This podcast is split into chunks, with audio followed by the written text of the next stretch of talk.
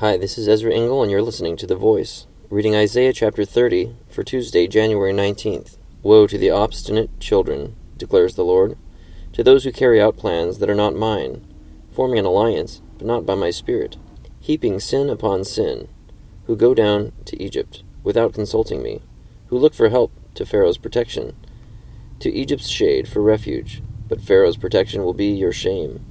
Egypt's shade will bring you disgrace. Though they have officials in Zoan, and their envoys have arrived in Hanes, everyone will be put to shame, because of a people useless to them, who bring neither help nor advantage, but only shame and disgrace. An oracle concerning the animals of the Negev. Through a land of hardship and distress, of lions and lionesses, of adders and darting snakes, the envoys carry their riches on donkeys' backs, their treasures on the humps of camels. To that unprofitable nation, to Egypt, whose help is utterly useless. Therefore I call her Rahab the Do Nothing. Go now, write it on a tablet for them, inscribe it on a scroll, that for the days to come it may be an everlasting witness. These are rebellious people, deceitful children, children unwilling to listen to the Lord's instruction. They say to the seers, See no more visions, and to the prophets, Give us no more visions of what is right. Tell us pleasant things, prophesy illusions. Leave this way, get off this path, and stop confronting us with the Holy One of Israel. Therefore, this is what the Holy One of Israel says Because you have rejected this message, relied on oppression, and depended on deceit, this sin will become for you like a high wall, cracked and bulging, that collapses suddenly in an instant. It will break in pieces like pottery, shattered so mercilessly that among its pieces not a fragment will be found, for taking coals from a hearth, or scooping water out of a cistern. This is what the Sovereign Lord, the Holy One of Israel, says In repentance and rest is your salvation, in quietness and trust is your strength.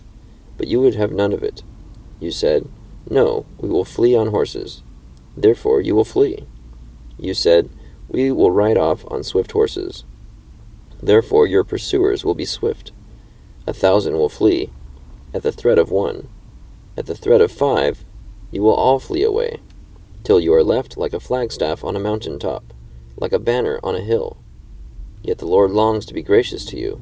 He rises to show you compassion. For the Lord is a God of justice.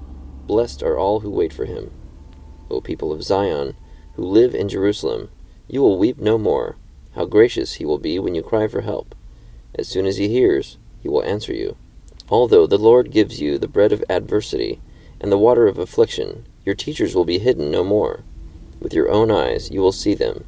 Whether you turn to the right or to the left, your ears will hear a voice behind you saying, This is the way, walk in it. Then you will defile your idols overlaid with silver, and your images covered with gold.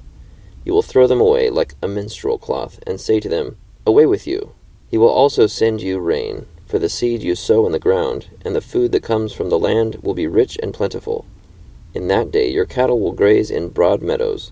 The oxen and donkeys that work the soil will eat fodder and mash, spread out with fork and shovel. In the day of great slaughter, when the towers fall, streams of water will flow on every high mountain and every lofty hill. The moon will shine like the sun, and the sunlight will be seven times brighter, like the light of seven full days when the Lord binds up the bruises of his people and heals the wounds he inflicted. See, the name of the Lord comes from afar, with burning anger and dense clouds of smoke. His lips are full of wrath, and his tongue is a consuming fire. His breath is like a rushing torrent, rising up to the neck. He shakes the nations in the sieve of destruction. He places in the jaws of the peoples a bit that leads them astray. And you will sing, as on the night you celebrate a holy festival your hearts will rejoice, as when people go up with flutes to the mountain of the Lord, to the rock of Israel. The Lord will cause men to hear his majestic voice, and will make them see his arm coming down, with raging anger and consuming fire, with cloudburst, thunderstorm, and hail. The voice of the Lord will shatter Assyria. With his scepter he will strike them down. Every stroke the Lord lays on them with his punishing rod will be to the music of tambourines and harps, as he fights them in battle with the blows of his arm. Topheth has long been prepared. It has been made ready for the king. its fire pit has been made deep and wide, with an abundance of fire and wood. The breath of the Lord, like a stream of burning sulfur, sets it ablaze. Isaiah 30. I highlighted verse 21, which says to the people of Zion, Whether you turn to the right or to the left, your ears will hear a voice behind you saying, This is the way, walk in it. Sometimes when I think about it, I'm I long for that sort of instruction from God, that clarity and the confidence to obey it. And I also highlighted verse 32, talking about the Lord shattering Assyria with his scepter. It says, Every stroke the Lord lays on them with his punishing rod will be to the music of tambourines and harps, as he fights them in battle with the blows of his arm.